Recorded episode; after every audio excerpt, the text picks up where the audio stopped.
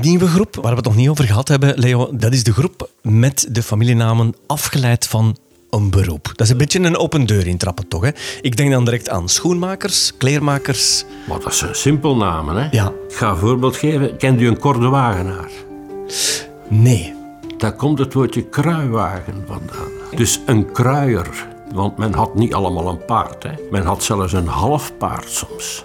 Eén paard met twee mensen gekocht dan. Voilà. Of een koe voor twee mensen. Dat is iemand die als beroep kruier is.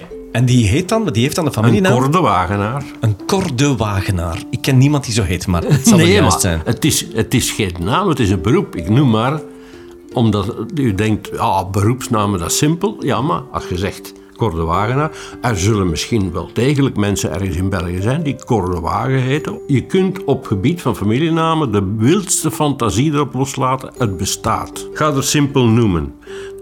Baardenmakers. Ja, de actrice, hè? heel de baardenmakers. Maar dat zijn dus scheerders of barbiers.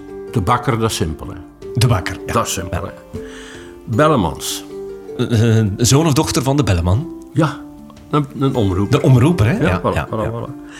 Talier, talier, kleermaker, Kleermaker, ja. ja. Van een tailleur, hè? de dekker, Ja. Eh, de, de dakbedekker. ja. Ja. de rover. Oh, wordt daarmee een dief bedoeld? Nee.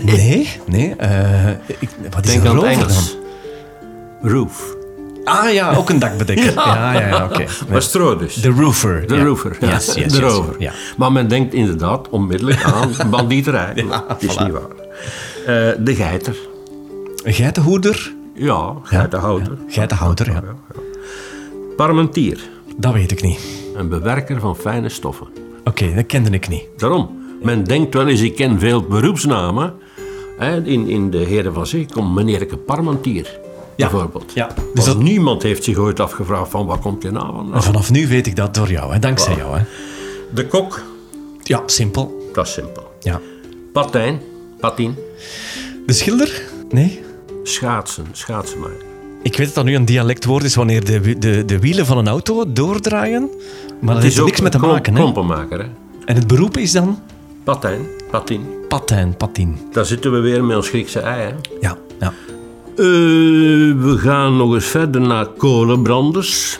Kool, ik ken maar één kolenbrander. Dat is de man die op de eh, stoomtrein de kolen in de locomotief schept. Oh nee. Nee?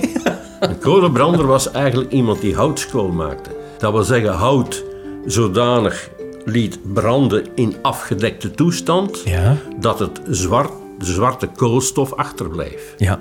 Denk aan het feit dat u barbecue gaat doen. Ja. En wat gebruikt u dan? Houtskool. Ja. En dat is eigenlijk een kolenbrander. ja. De kolenbrander die eigenlijk de houtskool brandt voor ons. Juist. Mooi. En dan hebben we de schuiters. Nee, geen idee. Dat zijn boogschutters. Smid die bogen smeet ook.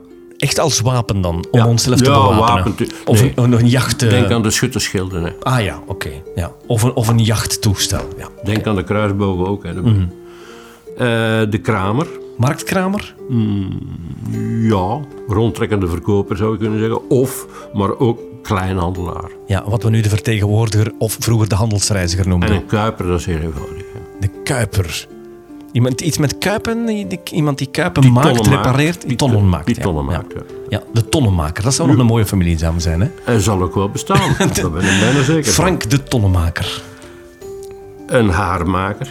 Iedereen Een kapper. In de tijd pruiken. Men, men, men deed de pruik af omdat men eigenlijk hun, zijn haar heel kort liet knippen of scheren. En die pruik die was met krullen en wat weet ik, en die was om meer respect. Denk aan de eh, Engelse eh, gerechtshoven, waar dat nog altijd in de mode is. Voilà. Dit was deel 1 van de familienamen afgeleid van een beroep. Volgende keer meer.